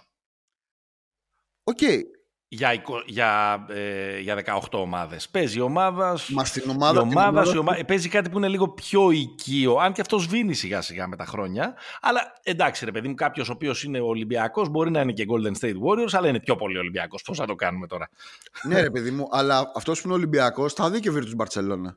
Πιο εύκολα ναι, από το ξέρω εγώ, Golden State San Antonio. Αυτό, αυτό ε, Άρα... Εντάξει, ναι, γιατί το ένα θα τελειώσει και θα είναι 12 παρατέρω, θα κάνει νανάκια και το άλλο θα, πρέπει να βρει, θα πρέπει να βρει κολακιάς και να είναι μαζί σου στο chat. Λοιπόν, άρα, το πρωί. Πρω, πρω, πρώτο κομμάτι που αγγίζει και τη διαιτησία είναι πώς προσαρμόζεσαι στο, mm-hmm. στο, στο νέο καλεντάρι. Εγώ λέω ότι μία λίγκα, μακροπρόθεσμα τώρα, έτσι δεν λέμε για μια-δυο σεζόν, μια λίγκα που προσανατολίζεται σε τέτοιο physicality χωρίς κόφτη κάποια στιγμή έτσι αναγκαστικά το, το prime ας πούμε των καλών της παιχτών δεν θα το δει σε, μεγάλη διάρκεια. Δεν προστατεύεται το ταλέντο όταν και, και μάλλον και η απόδοσή τους δηλαδή και, το, και τα ταβάνια τους δεν θα φτάσουν τόσο ψηλά όταν υπάρχει αυτό το πλαίσιο. Άρα η ερώτηση για, το, ε, για τη φιλοσοφία δεν πρόκειται να αλλάξει. Η φιλοσοφία θα είναι αυτή. Το θέμα Μα είναι... δεν υπάρχει φιλοσοφία αυτή τη στιγμή. Υπάρχει το every game υπάρχει, υπάρχει ένα γενικό και αόριστο ότι εδώ πέρα ε, είναι σαλούν. Ναι. Αλλά είναι γενικό και αόριστο γιατί, γιατί το σαλούν δεν μπορείς να το ορίσεις. Το άλλο μπορείς να το ορίσεις και να το επιβάλλεις ε, ως φιλοσοφία. Το σαλούν είναι τρεχαγκύρευε. Δύο μπορεί να είναι σαλούν και ο τρίτος να, να σφυρίζει... αυτή, αυτή είναι η τρέλα στην ευρωλιγκα Η τρέλα στην Ευρωλίγκα είναι ότι ε, μπορεί, καλά πόσο μάλλον ξέρω εγώ στο ελληνικό πρωτάθλημα, όπου ξέρεις, μειώνεται και το... Μειώ, ξέρεις, δεν υπάρχουν, δεν, και, και οι προσωπικότητες δεν είναι τόσο ισχυρές, ούτε βέβαια πιστεύω ότι στην Ευρωλίγκα είναι πια τόσο πολύ διαιτητές με πολύ προσωπικότητα, αλλά τέλος πάντων δεν είναι αυτό το θέμα μας. Ε, αν και είναι βασικό θέμα στο πώς διαιτεύει οποιοδήποτε σπορ να έχεις προσωπικότητα. Είναι ίσως το νούμερο ένα μαζί με τον αξία στου κανονισμούς. Ναι, ναι, να μην μασάς. Να μην μασάς. Να Ε, να μην σε κάνουν να, το... να τους κάνεις και λίγο τη χάρη που διαιτητεύεις. Καλά, εννοείται. Μα, μα καταρχάς, και δεν έχεις όλοι... πάει όπερα εκείνο το βράδυ, ας πούμε. Καταρχάς, όλοι οι προπονητές πια στην Ευρωλίγκα είναι αλεπούδες. Δηλαδή, τους πουλάνε και τους αγοράζουν τους περισσότερους διαιτητές. Τους κάνουν ό,τι θέλουν. Αυτό ναι. που γίνεται με τα reviews και τα challenges δεν υπάρχει. Έτσι, το ότι τους πάνε ό,τι ώρα θέλουν στο, στο τέτοιο. Ε, εντάξει. Εμπειρία. Τους έχει δοθεί η... Εννοείται, εννοείται. Τους έχει εγώ, δοθεί εγώ, θα έλεγα, εγώ θα έλεγα... Ωραία, βά, βάλε έναν επιλογό, δεν έχω να πω ε, κάτι άλλο. Όχι, εγώ θα έλεγα στο ερώτημα ποιος μπορεί να λύσει το πρόβλημα, η απάντηση είναι οι ομαδες δηλαδή, αλλά μου φαίνεται απίθανο. Δηλαδή... Να πω, με το να, κλείσουν, με το να κλείσουν τους συνδέσμους. Να βάλουν κάμερες. Γιατί πάντα, πάντα είναι, είναι, αυτό από άλλο επεισόδιο. Είναι Όχι, ρε παιδί μου. Οι ομάδε ναι. μπορούν να απαιτήσουν ένα, ένα review στους κανονισμούς. Δηλαδή, αν οι ομάδες πούν, mm. παιδιά, απαγορεύεται το handshaking, θα απαγορευτεί το handshaking. Δεν υπάρχει συζήτηση. Ναι. Ε, αλλά δεν νομίζω ότι λειτουργούν με όρους λίγκας όπως λειτουργεί το NBA όχι, με όχι. την έννοια ότι το NBA μπορεί να πάρει στρατηγικές αποφάσεις ναι. με, με στόχο την μεγιστοποίηση του κέρδους. Η μεγιστοποίηση του κέρδους για τον Παναθηναϊκό και τον Ερυθρό Αστέρα και την Μπασκόνια δεν είναι το ίδιο. Δεν βασίζεται σε ίδια κριτήρια. Έτσι, λοιπόν, σωστό. Άρα οι ομάδες μπορούν να λύσουν το πρόβλημα, λέω, εφόσον είναι δικός ο συνεταιρισμό. Το, ε, το θέμα είναι αν θέλουν να λύσουν το πρόβλημα, η απάντηση είναι όχι. Δηλαδή οι ομάδες δεν θέλουν να λύσουν το πρόβλημα, ούτε η Λίγκα θέλει να λύσει το πρόβλημα. Νομίζω ότι θα συνεχίσει να υπάρχει αυτό. Δεν μπορούμε να ελπίζουμε στο να βγουν καινούργιοι Μπραζάουσκας και οι Ερεθουέλη, έτσι. Ναι. Ότι θα εμφανιστούν κάποια στιγμή προσωπικότητες. ε, θα εμφανίζονται στα περισσότερα μάτς διαιτητές καρτούν. Δηλαδή, ναι. δεν θυμάμαι ποιοι ήταν διαιτητές στο... Αν δει κάποιος, ανέφερε πριν το παιχνίδι του Παναθηναϊκού με τη Ζάλγκυρη. Αν δει κάποιος το μάτς της Αρμάνι με την Μπαρσελόνα που κέρδισε η Αρμάνι, ο τρόπος με τον οποίο σφυρίζουν στο πρώτο και στο δεύτερο ημίχρονο ναι. είναι είναι Βέβαια, ξέρεις, είναι, και από την άλλη... βαράει κάτω, σφυρίζουμε υπέρ του. και από την άλλη, ρε παιδί μου, είναι και τόσο... Θα σου πω ένα άλλο παράδειγμα. Το πρόσφατο παιχνίδι στο, στο ΣΕΦ του Ολυμπιακού με τη Μονακό. Ε, ε, εντάξει, παράνομο ήταν. Δηλαδή, ρε παιδί μου, πραγματικά, βλέποντας το μάτς, που ήταν και ωραίο μάτς. Ναι, ωραίο όχι ακριβώς δαντελένιο. ήταν ωραίο. Καράτε, ναι, ναι, σε ναι, κρατούσε. Ναι, ήταν, σαν να, ήταν σαν να βλέπεις ένα, ένα θρίλερ, ας πούμε, που σε έχει 100 λεπτά στην τσίτα. Ε, ρε παιδί μου, πραγματικά κάποια στιγμή το σκέφτηκα. Δηλαδή, που σπάνια σκέφτομαι τους διαιτητές ή ασχολούμαι με τους διαιτητές πέρα του προφανές της σφύριξε ή της δεν σφύριξε. Ναι. Λέω, αυτή πώς είναι δυνατόν αυτό το, ένα, αυτό το match το οποίο τώρα εδώ πέρα γίνεται ε, χούθι. να το να το, να το σφυρίξουν. Ναι, δεν μπορούν να το, δεν μπορούν να το ελέγξουν. Αλλά αυτό που για, για, το, για το κλείσω. Κλείσω τώρα, παιδί, επιτέλους. Για να το κλείσω, είναι ηλίθια η συζήτηση ε, περί εύνοιας.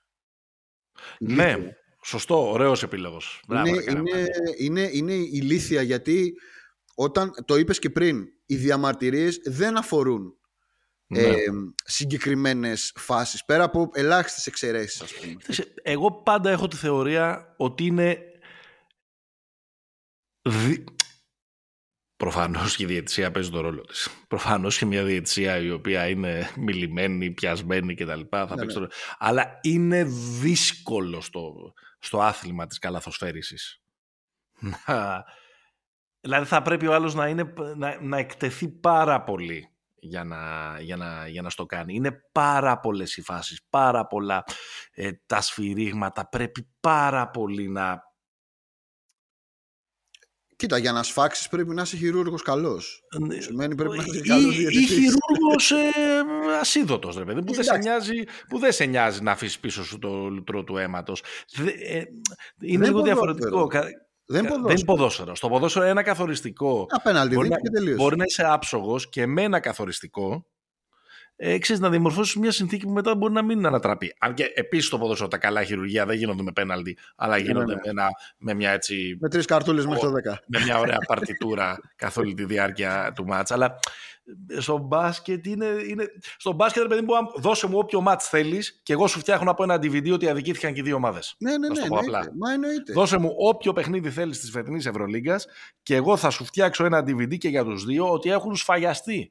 Ε, ότι έχουν ενωθεί όλε οι, παράγ... όλες οι παράγκες όλων των εποχών ε, εναντίον τους. και μετά έτσι... θα το πάω, θα το δείξω στον. Ε... Στη Χάγη να το πας στον Ηλία Σπάθα θα, το, θα τον πάω να βάλει ένα, αυτά τα μπουκάμισα σαν και αυτό που φόραγε χθες ε, και να μου το αναλύσει.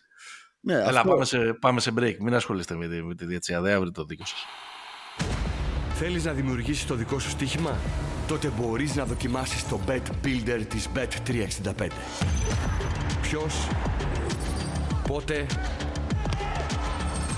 ποιο, πόσα. Η απόφαση είναι δική σου. Το στοίχημα είναι δικό σου. Μπορείς να κατεβάσεις την εφαρμογή της Bet365 για να δεις γιατί είναι το αγαπημένο όνομα διαδικτυακού στοιχήματος στον κόσμο. Λοιπόν, α, ξέρεις τι, ε, είχα πει πριν με τη διαιτησία, ε, θα, θα επιστρέψω, ε, ε, πολύ σύντομα. Ήθελα να κάνουμε, θέλω, ήθελα να το κάνουμε top 10, μετά είπα θα το κάνουμε top 5, τώρα επειδή έχουμε φύγει λίγο από χρόνο, θέλω να μου πεις το σφύριγμα που σε εκνευρίζει περισσότερο. Το σφύριγμα που με εκνευρίζει περισσότερο. Ναι. Και μετά να περάσουμε λίγο NBA. Είναι γενικό το σφύριγμα που με εκνευρίζει περισσότερο. Δεν είναι μόνο στην το. Είναι το, ε, το, το block or charge. Το επιθετικό foul και το αυτό. Mm. Δηλαδή δεν υπάρχει. Δεν θυμάμαι στη ζωή μου να έχω δει replay που να είμαι πεισμένος 100% ότι ο τύπος δεν κούνησε τα πόδια τελευταία στιγμή ή δεν ήταν ναι. σταθερός. Αντίστοιχα, αν έχει δοθεί αμυντικό. Ναι, ναι, ναι. Είναι το πιο, είναι και το πιο δύσκολο, έτσι. Να πούμε ότι είναι το πιο δύσκολο αυτό. Δεν είναι. Ναι. Αυτό. Αλλά αυτό που με εκνευρίζει πιο πολύ δεν είναι σφύριγμα, είναι ο τρόπος που γίνεται το review. Δηλαδή θεωρώ ότι εντάξει, ε, έλεος. Έλεος. Δηλαδή; Ε, δεν γίνεται να κάθονται ρε φίλε 7 λεπτά στο review. Α, ναι, OK, okay, εντάξει. Απ' την άλλη τώρα αφού έχουν πάει και σου λέει μην κάνουμε και μαλακία. Δηλαδή, Μα, να είναι μα τουλάχιστον- αυτό είναι. Μα, να είναι εκεί τουλάχιστον- Αφού πήγαμε εκεί που- εδώ που πήγαμε, τουλάχιστον να μην, να μην Μα, εκτεθούμε. μα να σου πω κάτι, αυτό που είπες πριν για τις προσωπικότητες. Τώρα με το βίντεο χρειάζεται δύο φορές παραπάνω η προσωπικότητα. δηλαδή εκεί που μαζεύονται οι τρεις, δεν γίνεται να διαβουλεύεστε. Υπάρχει Ναι. πρώτος διαιτητής. Ο πρώτος, θα κάνουμε αυτό που, κάνει, ο πρώτος- που δεν λέει ο πρώτος διαιτητής. Τελεία. Θα πείτε Ναι. ναι και πάμε παρακάτω. Σαν το, στο, σαν το NBA που το ανακοινώνει και στο μικρόφωνο. Ναι, ναι, ναι. Αυτό Άλλο καλά. εκεί πέρα. Αυτό- θα το κάνω και εγώ αυτό, να ξέρεις. Α, Άλλο μας κάρει εκεί πέρα. θα το κάνω και Ε, εγώ. κοίτα, αυτό. ε, ε, εμένα αυτό που με εκνευρίζει πάρα πολύ και το έχω δει φέτος να γίνεται πολλές φορές είναι ε, αυτή η, η, η παραλλαγή του Trey και του Harden effect Μμμ. ε, που διάφοροι ξύπνοι επιθετικοί, το κάνει πάρα πολύ ο James, το Ναι. έκανε ο Σλούκας αρκετά, το κάνει αρκετά ο Σλούκας, το έκανε παλιά νομίζω περισσότερο, ε, που όταν αντιληφθούν ότι η- η άλλη ομάδα ε, θέλει να τους κάνει ένα σκόπιμο φάουλ, είτε γιατί ανοίγουν ευνηδιασμό, είτε γιατί η αντίπαλη ομάδα δεν είναι στον πόνους και έχει να ξοδέψει και έχουμε λίγα δευτερόλεπτα, είτε για να τελειώσει το παιχνίδι, είτε για να τελειώσει η επίθεση, είτε το ημίχρονο, πάει ο άλλος να τους κάνει ένα σκόπιμο φάουλ Ναι. στα 14 μέτρα από το καλάθι και κάνουν ένα ε, Ναι. ε, θεατρικό ότι δήθεν ε, σουτάρουν και τους δίνουν τρεις βολές. Με τρελαίνει αυτό. Μπορεί να, μπορεί να με τρελάνει αυτό. Και ο Ξέρεις Λάρκιν. γιατί, το κάνει. για- γιατί, ποιος, ο; Ο Λάρκιν. Και ο Λάρκι, ναι, σωστά. Ναι, ναι, ναι. Με τρελαίνει, γιατί ρε παιδάκι μου, αντίκειται στη φύση του παιχνιδιού. Δεν υπάρχει περίπτωση ποτέ να ανοίγει αιφνιδιασμό ο James και να σταματήσει στα 12 μέτρα να σουτάρει στον Και τι αιφνιδιασμό. να κάνουν τα παιδιά δηλαδή, αφού.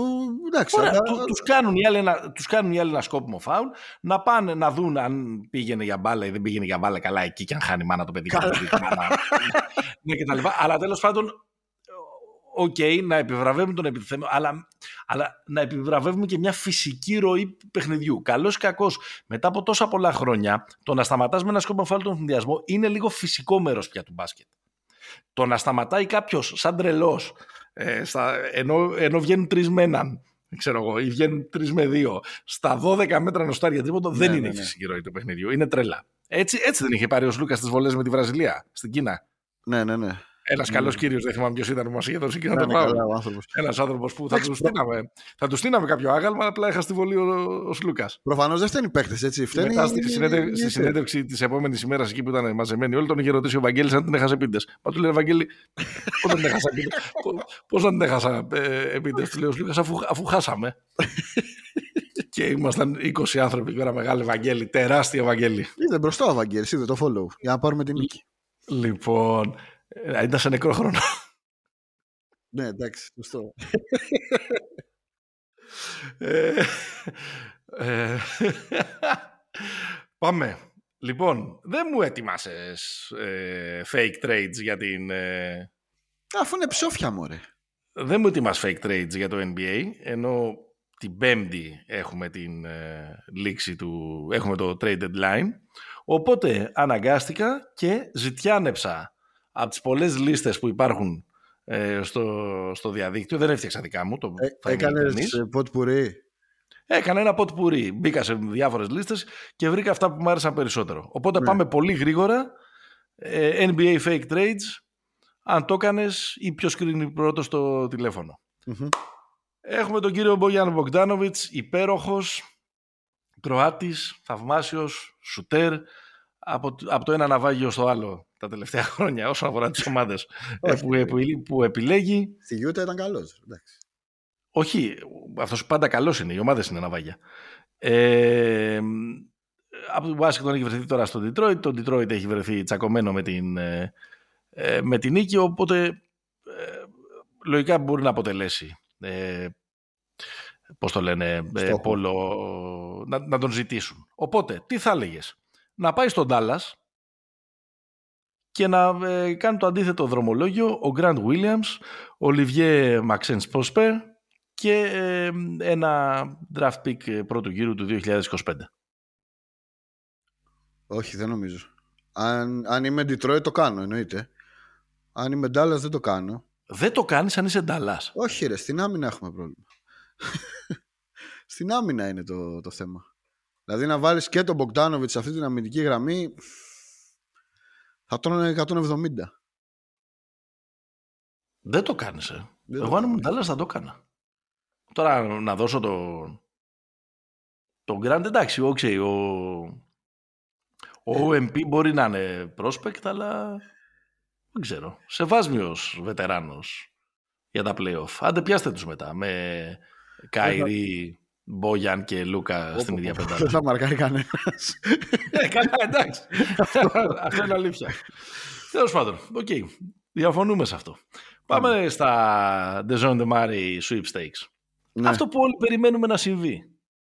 Να πάει ο Μάρεϊ στη συμπαθή δεύτερη ομάδα του LA για φέτος. Α τα διάλογο. για φέτος. για να κάνει το αντίθετο δρομολόγιο. Να πάει δηλαδή στην Ατλάντα. Ο Ντιάντζελο Ράσελ, ο σεβαστός ή και όχι Ντίλο, μαζί με διάφορα pick, ας πούμε. Εδώ πέρα η πρόταση που έχω βρει εγώ είναι ένα δεύτερο γύρο του φετινό, ένα πρώτο γύρο το 25 και ένα πρώτο γύρο του 30. Ντίλο και τρία pick.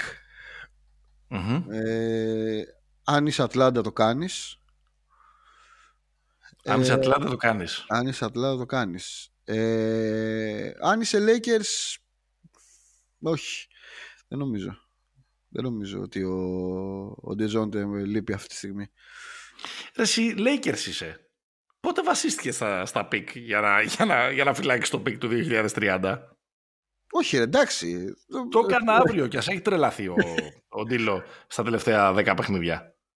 Σπέρνει, σπέρνει ο Ντίλο. Τι κηδείες κάνουμε φέτος. Μόνο τέτοια έχουμε. Κηδεύουμε όμως που πάνε καλά. Εντάξει, δεν είναι φοβερό ότι ο Ντεζόντε πούμε, είναι λίγο ας πούμε στο σφυρί. Ας πούμε. Νομίζω το πιο πιθανό είναι να μείνει τελικά εκεί. Ε, και αυτός βαράει συνεχόμενα. Ε, Τις προάλλες ποιο ματς έστειλε στην παράταση με τους Warriors; Με τους Warriors, ναι. Ε, ναι.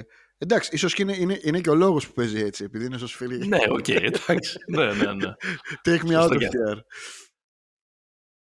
Τι θα έλεγες να τον στείλουμε στο Brooklyn τον Ντεζόντ ως Ατλάντα; Και να πάρουμε τον, τον Spencer, τον Dinwiddie, να πάρουμε ένα δεύτερο γύρο από το, το 27, ένα πρώτο γύρο από το 29, μάλλον να πάρουμε ένα δεύτερο γύρο του 25, ένα πρώτο γύρο του 27 και ένα πρώτο γύρο του 29. Καλά, εδώ ωριακά έχει φτιάξει τέλειο 3-team trade. Ε, αλλά όχι, ας, ας συζητήσουμε τον Brooklyn Atlanta. Ποιο, θα βάζες, ε, ποιο άλλο θα βάζεις; Με το, το από πάνω, με τους Lakers. Α. Δηλαδή με τους Lakers βγαίνει, βγαίνει. Αλλά ας πάμε, Brooklyn Atlanta είναι τέλειο. Βγαίνει. Αγοράζω και τις δύο πλευρές. Και τις δύο πλευρές. Και τις δύο πλευρές. Και τις δύο πλευρές. Καλά είναι τα τι έχεις. Second round, first round, first round. Πφ, άψογο. Πουλάμε. Ντεζόντε με, με bridges. Αυτό πουλάμε. Ε. Φύγαμε, και το φύγαμε. κάνουμε τι θα τον κάνουμε. Θα το αφήσουμε να βάζει λίγο μέχρι το τέλος της χρονιάς. Εγώ, το θα το έκανα, εγώ θα το έκανα λιγότερο αν ήμουν το Brooklyn σε σχέση με το αν ήμουν οι Lakers. Αν και τον Ντίλο να παίξει μαζί με το Trey Young, θα ήθελα πάρα πολύ Εντάξει, να το δω. 10 μάτς είναι αυτό. 10 μάτς υπόθεση. θα ήθελα πάρα πολύ να το δω. Δύο, δύο έργα καράτα, ένα έργο σεξ, ας πούμε. Να το. Πρόσεξε τώρα ένα που με, με σκανδάλισε και μόνο που υπάρχει. Πάλι η Ατλάντα. Να πάρει το συμπαθές Golden State τον Κλιντ Καπέλα και να δώσει το φετινό σκιάχτρο του εαυτού του Andrew Wiggins μαζί με ένα pick δεύτερου γύρου του 26 και μαζί με ένα pick δεύτερου γύρου του 28. Όχι, ρε, και, και, και, μου έκανε εντύπωση, ναι, ακριβώς γι' αυτό ρε παιδί. Δηλαδή, κάτσε ρε παιδί. Εντάξει, έχει μια κακή χρονιά ο άνθρωπος, αλλά τόσο πολύ έχει όχι, ρε, πέσει, ας πούμε, η μετοχή του. Όχι, όχι. Δεν... Όχι, έκλεινα το τηλέφωνο. Έκλεισε το τηλέφωνο. Ναι, ναι, ναι. Τώρα γιατί για κλειδ καπελά. Δηλαδή, και εγώ να τους είχα πάρει θα το έκλεινα. Μόλις μόλις έκανα την πρόταση και καταλάβαινα τι λέω, θα το έκλεινα. μου τι είπα. ναι. Ε, sorry, wrong number, ας πούμε. Ναι, ναι, ναι. Έχει πάρει Bob Myers, αλλά δεν είναι πια δικός μας αυτό που θέλω να γίνει. Ναι.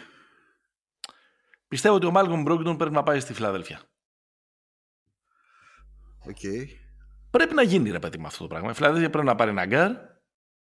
Νομίζω το, το πιο προσιτό ο, ο πιο προσιτός ας πούμε στο να τον πάρει είναι ο Μάλκομ Μπρόγκντον που έτσι κι αλλιώς είναι σε μια ομάδα που όλα τα σκοτώνει όπως είναι το, το Portland και να κάνουν την αντίθετη διαδρομή, δηλαδή να πάνε από την, ε, από την πόλη της αδερφικής αγάπης ε, στο Όρεγκον, ο Μάρκος Μόρις, ο Κορκμάζ, για να τον αφήσεις το, το Πόρτλαντ το καλοκαίρι και να έρθει στο Παναθηναϊκό.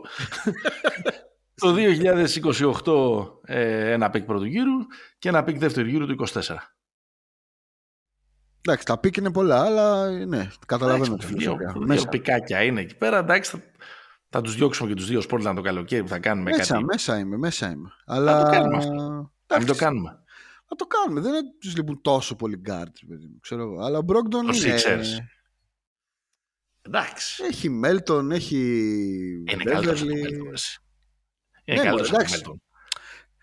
Ε, το Beverly τώρα εντάξει, μέντορας που δείχνει πώ παίζεται η, η άμυνα στο pick and roll όπως φαντάζομαι είδαν και οι ακροατές και οι ακροάτριές μας μέσα στην εβδομάδα. Ήταν καταπληκτικό αυτό. Ναι. Ε, α το κάνουμε λέω αυτό. Α το κάνουμε. Α το κάνουμε. Αλλιώς να πάρουν τον Darius Jones από τους Wizards και να δώσουν Κορκμάζ, να δώσουν Covington και ένα πρώτο γύρο του 26. Αυτό μήπως παρά είναι το πρώτο γύρο. Ε, παρά είναι το πρώτο γύρο, ναι. ναι Ένα. Παρά είναι. Ναι.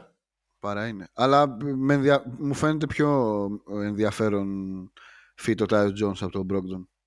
Ξέρεις τι, νομίζω ότι είναι πολύ ύποπτη η άμυνα του Τάιος Τζόνς σε ομάδα η οποία πάει να πάρει το πρωτάθλημα. Είναι, αλλά είναι γενικώς έχει, έχει καλά φτερά αυτή η ομάδα και μπορεί να, τη, να την κρύβει. Mm.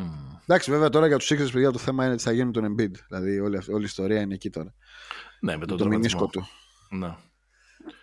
Να πάει ρε παιδάκι μου ο Ντεμάρ Ρόζα να κλείσει την καριέρα του κοντά στη γειτονιά του. Να Θέλει πάει ρε παιδάκι, εδώ βλέπω έχεις... Για μία ώρα. ε, εδώ έχεις φορτώσει το να καλό. Να πάει εκεί. Να κάνει... Που ξαναδούμε 20 χρόνια μετά το κομμάτι Νίβο Μαζονάκης και Ντερόζαν στο γειτονιές του Κόμπτον. Straight out of Compton. Ναι. Για; Να φύγει από το Σκάβο να πάει στο Λος Άντζελες. Για Χατσιμούρα. Γκέιμπ Βίνσεντ και δύο-τρία πικάκια. Δύο-τρία πικάκια. Ναι. Εντάξει. Ξαναλέω, τα πίξ δεν πρέπει να τα λαμβάνουμε υπόψη μας. Ε, Πώς δεν πρέπει να τα λαμβάνουμε υπόψη μας, δεν με λέγε. Κρύβουν θησαυρούς τα πίξ. Πότε, α, εντάξει, εντάξει άμα, βάλεις, τον... άμα βάλεις protection στα picks του πρώτου γύρου, το κάνω. Ναι. Ο Austin, ε, βγάλατε από, τα, από τον draft τον Austin Reeves που ο τελευταίος παίκτης που είχατε βγάλει από τον draft ήταν ο James Worthy. Δεν τα βγάλαμε με τον κόμπι. Εντάξει. Εκεί ανακατέψαμε. Κάναμε ολόκληρη, ολόκληρη ιστορία. Ναι, δεν τον, δεν τον θεωρώ τέτοιο. Θα σου πω και ένα τελευταίο που μου έκανε έτσι πολύ εντύπωση. Το, το έκανε ο, ο Κραμ στο, στο ναι. Ringer. Και όπου ξέρεις, όπου το... Όσοι καταλαβαίνουν, όσοι τον παρακολουθούν το, το έχω, το έχω δει αυτό και με τρέλανε. Και εμένα με τρέλανε, γι' αυτό το, το βάζω. Ε, ο οποίος είναι ένας τύπος ο οποίος προσπαθεί να, με, με, με, με, μαθηματικά να αναλύσει και να εξηγήσει τα ε, πάντα. Δεν έχει ζωή ο Ναι. ναι. Ε, απόλυτα nerdy ε, ανάλυση. Και λέει ότι ένα ε, trade το οποίο δεν θα σας αρέσει λέει, και όλοι θα διαφωνήσετε με αυτό αλλά πρέπει να γίνει τώρα είναι να πάρει η Οκλαχώμα το Μίκαλ Bridges από τους Nets και να τους δώσει τον Davis Bertans και το φοβερό του συμβόλαιο τον Ουσμάν Ντιένγκ τον Γάλλο και πέντε ε, μελλοντικά ε, pick πρώτου γύρου από τα 15 που έχει ο Πρέστη μέχρι το 2030. Αύριο. Αύριο τι; Το κάνω. Αν είσαι ποιος; Η Thunder. Α, το κάνεις; Ναι, ναι, ναι, ναι. Έχω σε πολύ μεγάλη εκτίμηση το Μικάλ Bridges. Και εγώ σε πάρα πολύ μεγάλη εκτίμηση. Είναι... Αλλά, αλλά, αλλά, δεν είναι ένα. Ε, όχι πολύ μακρινό αντίγραφό του ο J-Dub. Δεν είναι τόσο καλός παίχτη, πιθανότατα. Είναι καλύτερο Αλλά... με την μπάλα ο J-Dub. Είναι καλύτερος χειριστής. Είναι καλύτερος... Εντάξει, ρε ο Bridges δεν είναι καλύτερος παίχτη, overall. Ε, είναι καλύτερος παίχτη, είναι και πιο πολλά χρόνια παίχτη, είναι πιο. Αλλά όμως στην, στην Οκλαχώμα. Ναι, δεν είναι. Ο, Γιατί ο είναι πρόβλημα είναι... να έχεις δύο τέτοιους; Ε, πού θα τους βάλεις και με το. Θα τους βάλεις. Δηλαδή, δηλαδή θεωρώ ότι από το να έχεις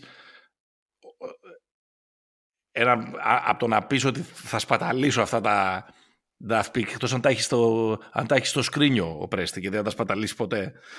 λοιπόν, δηλαδή είναι, νομίζω ότι είναι μάλλον προτιμότερο να πάει να πάρεις κάτι προς το 4-5 παρά προς το 2-3.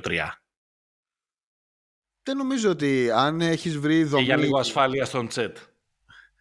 Δεν ξέρω, δεν ξέρω. Μου φαίνεται πολύ ο Κλαχώμα παίχτης ο Bridges. Για, να, για, για να κοιτάξω μακριά από αυτόν. Okay. Δηλαδή, αν έδινες πέντε, αν έδινες αυτό το πακέτο, θα πήγαινες να πάρεις, ξέρω εγώ, το, ναι, το Mobley; Wow, ωραίο θα ήταν αυτό. Μ' άρεσε το ασχετή. Ναι.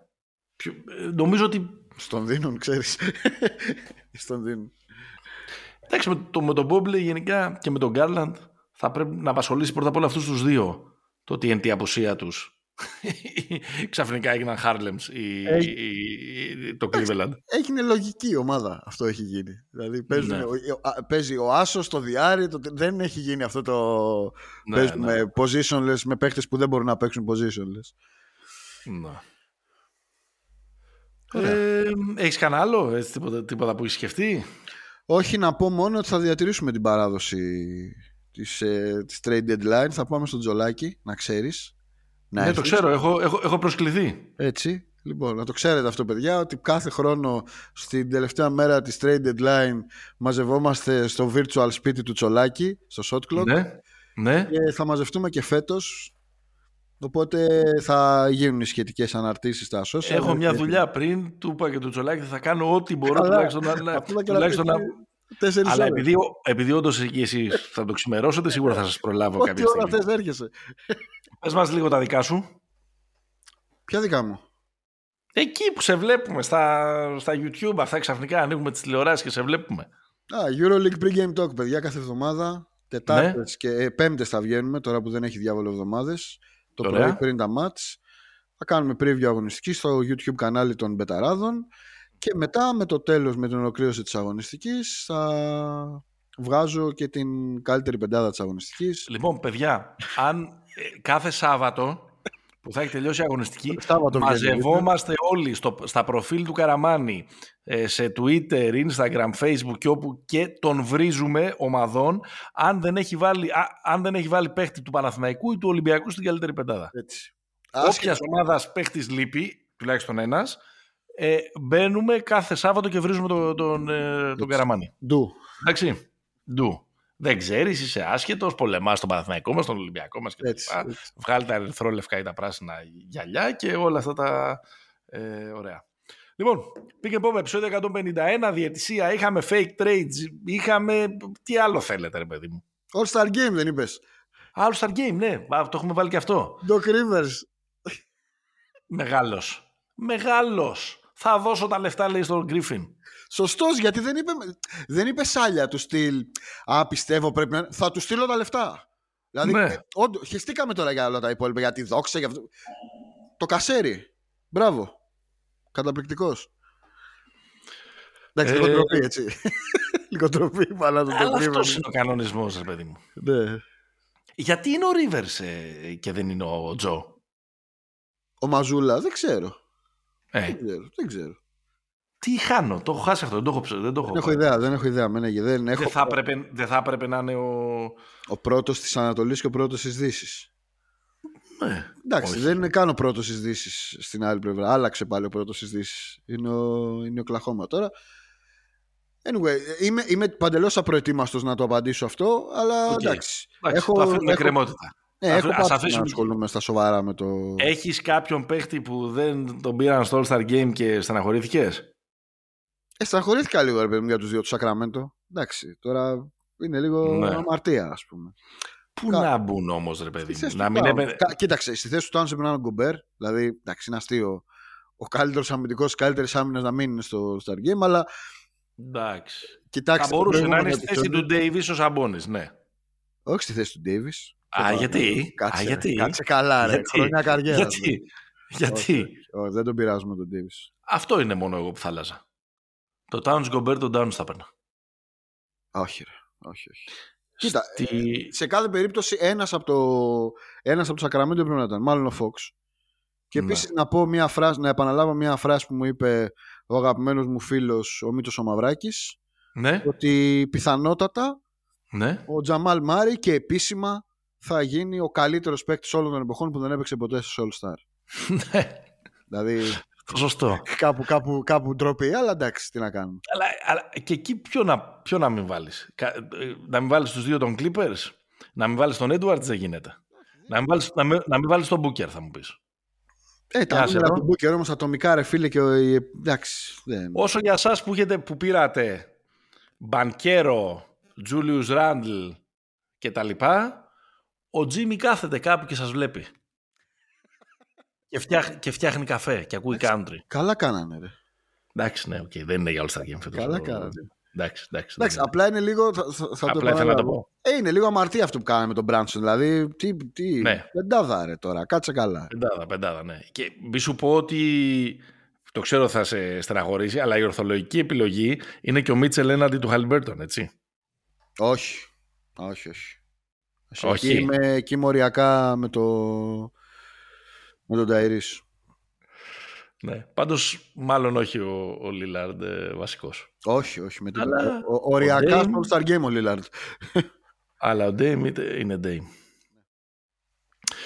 Πολύ όμορφα.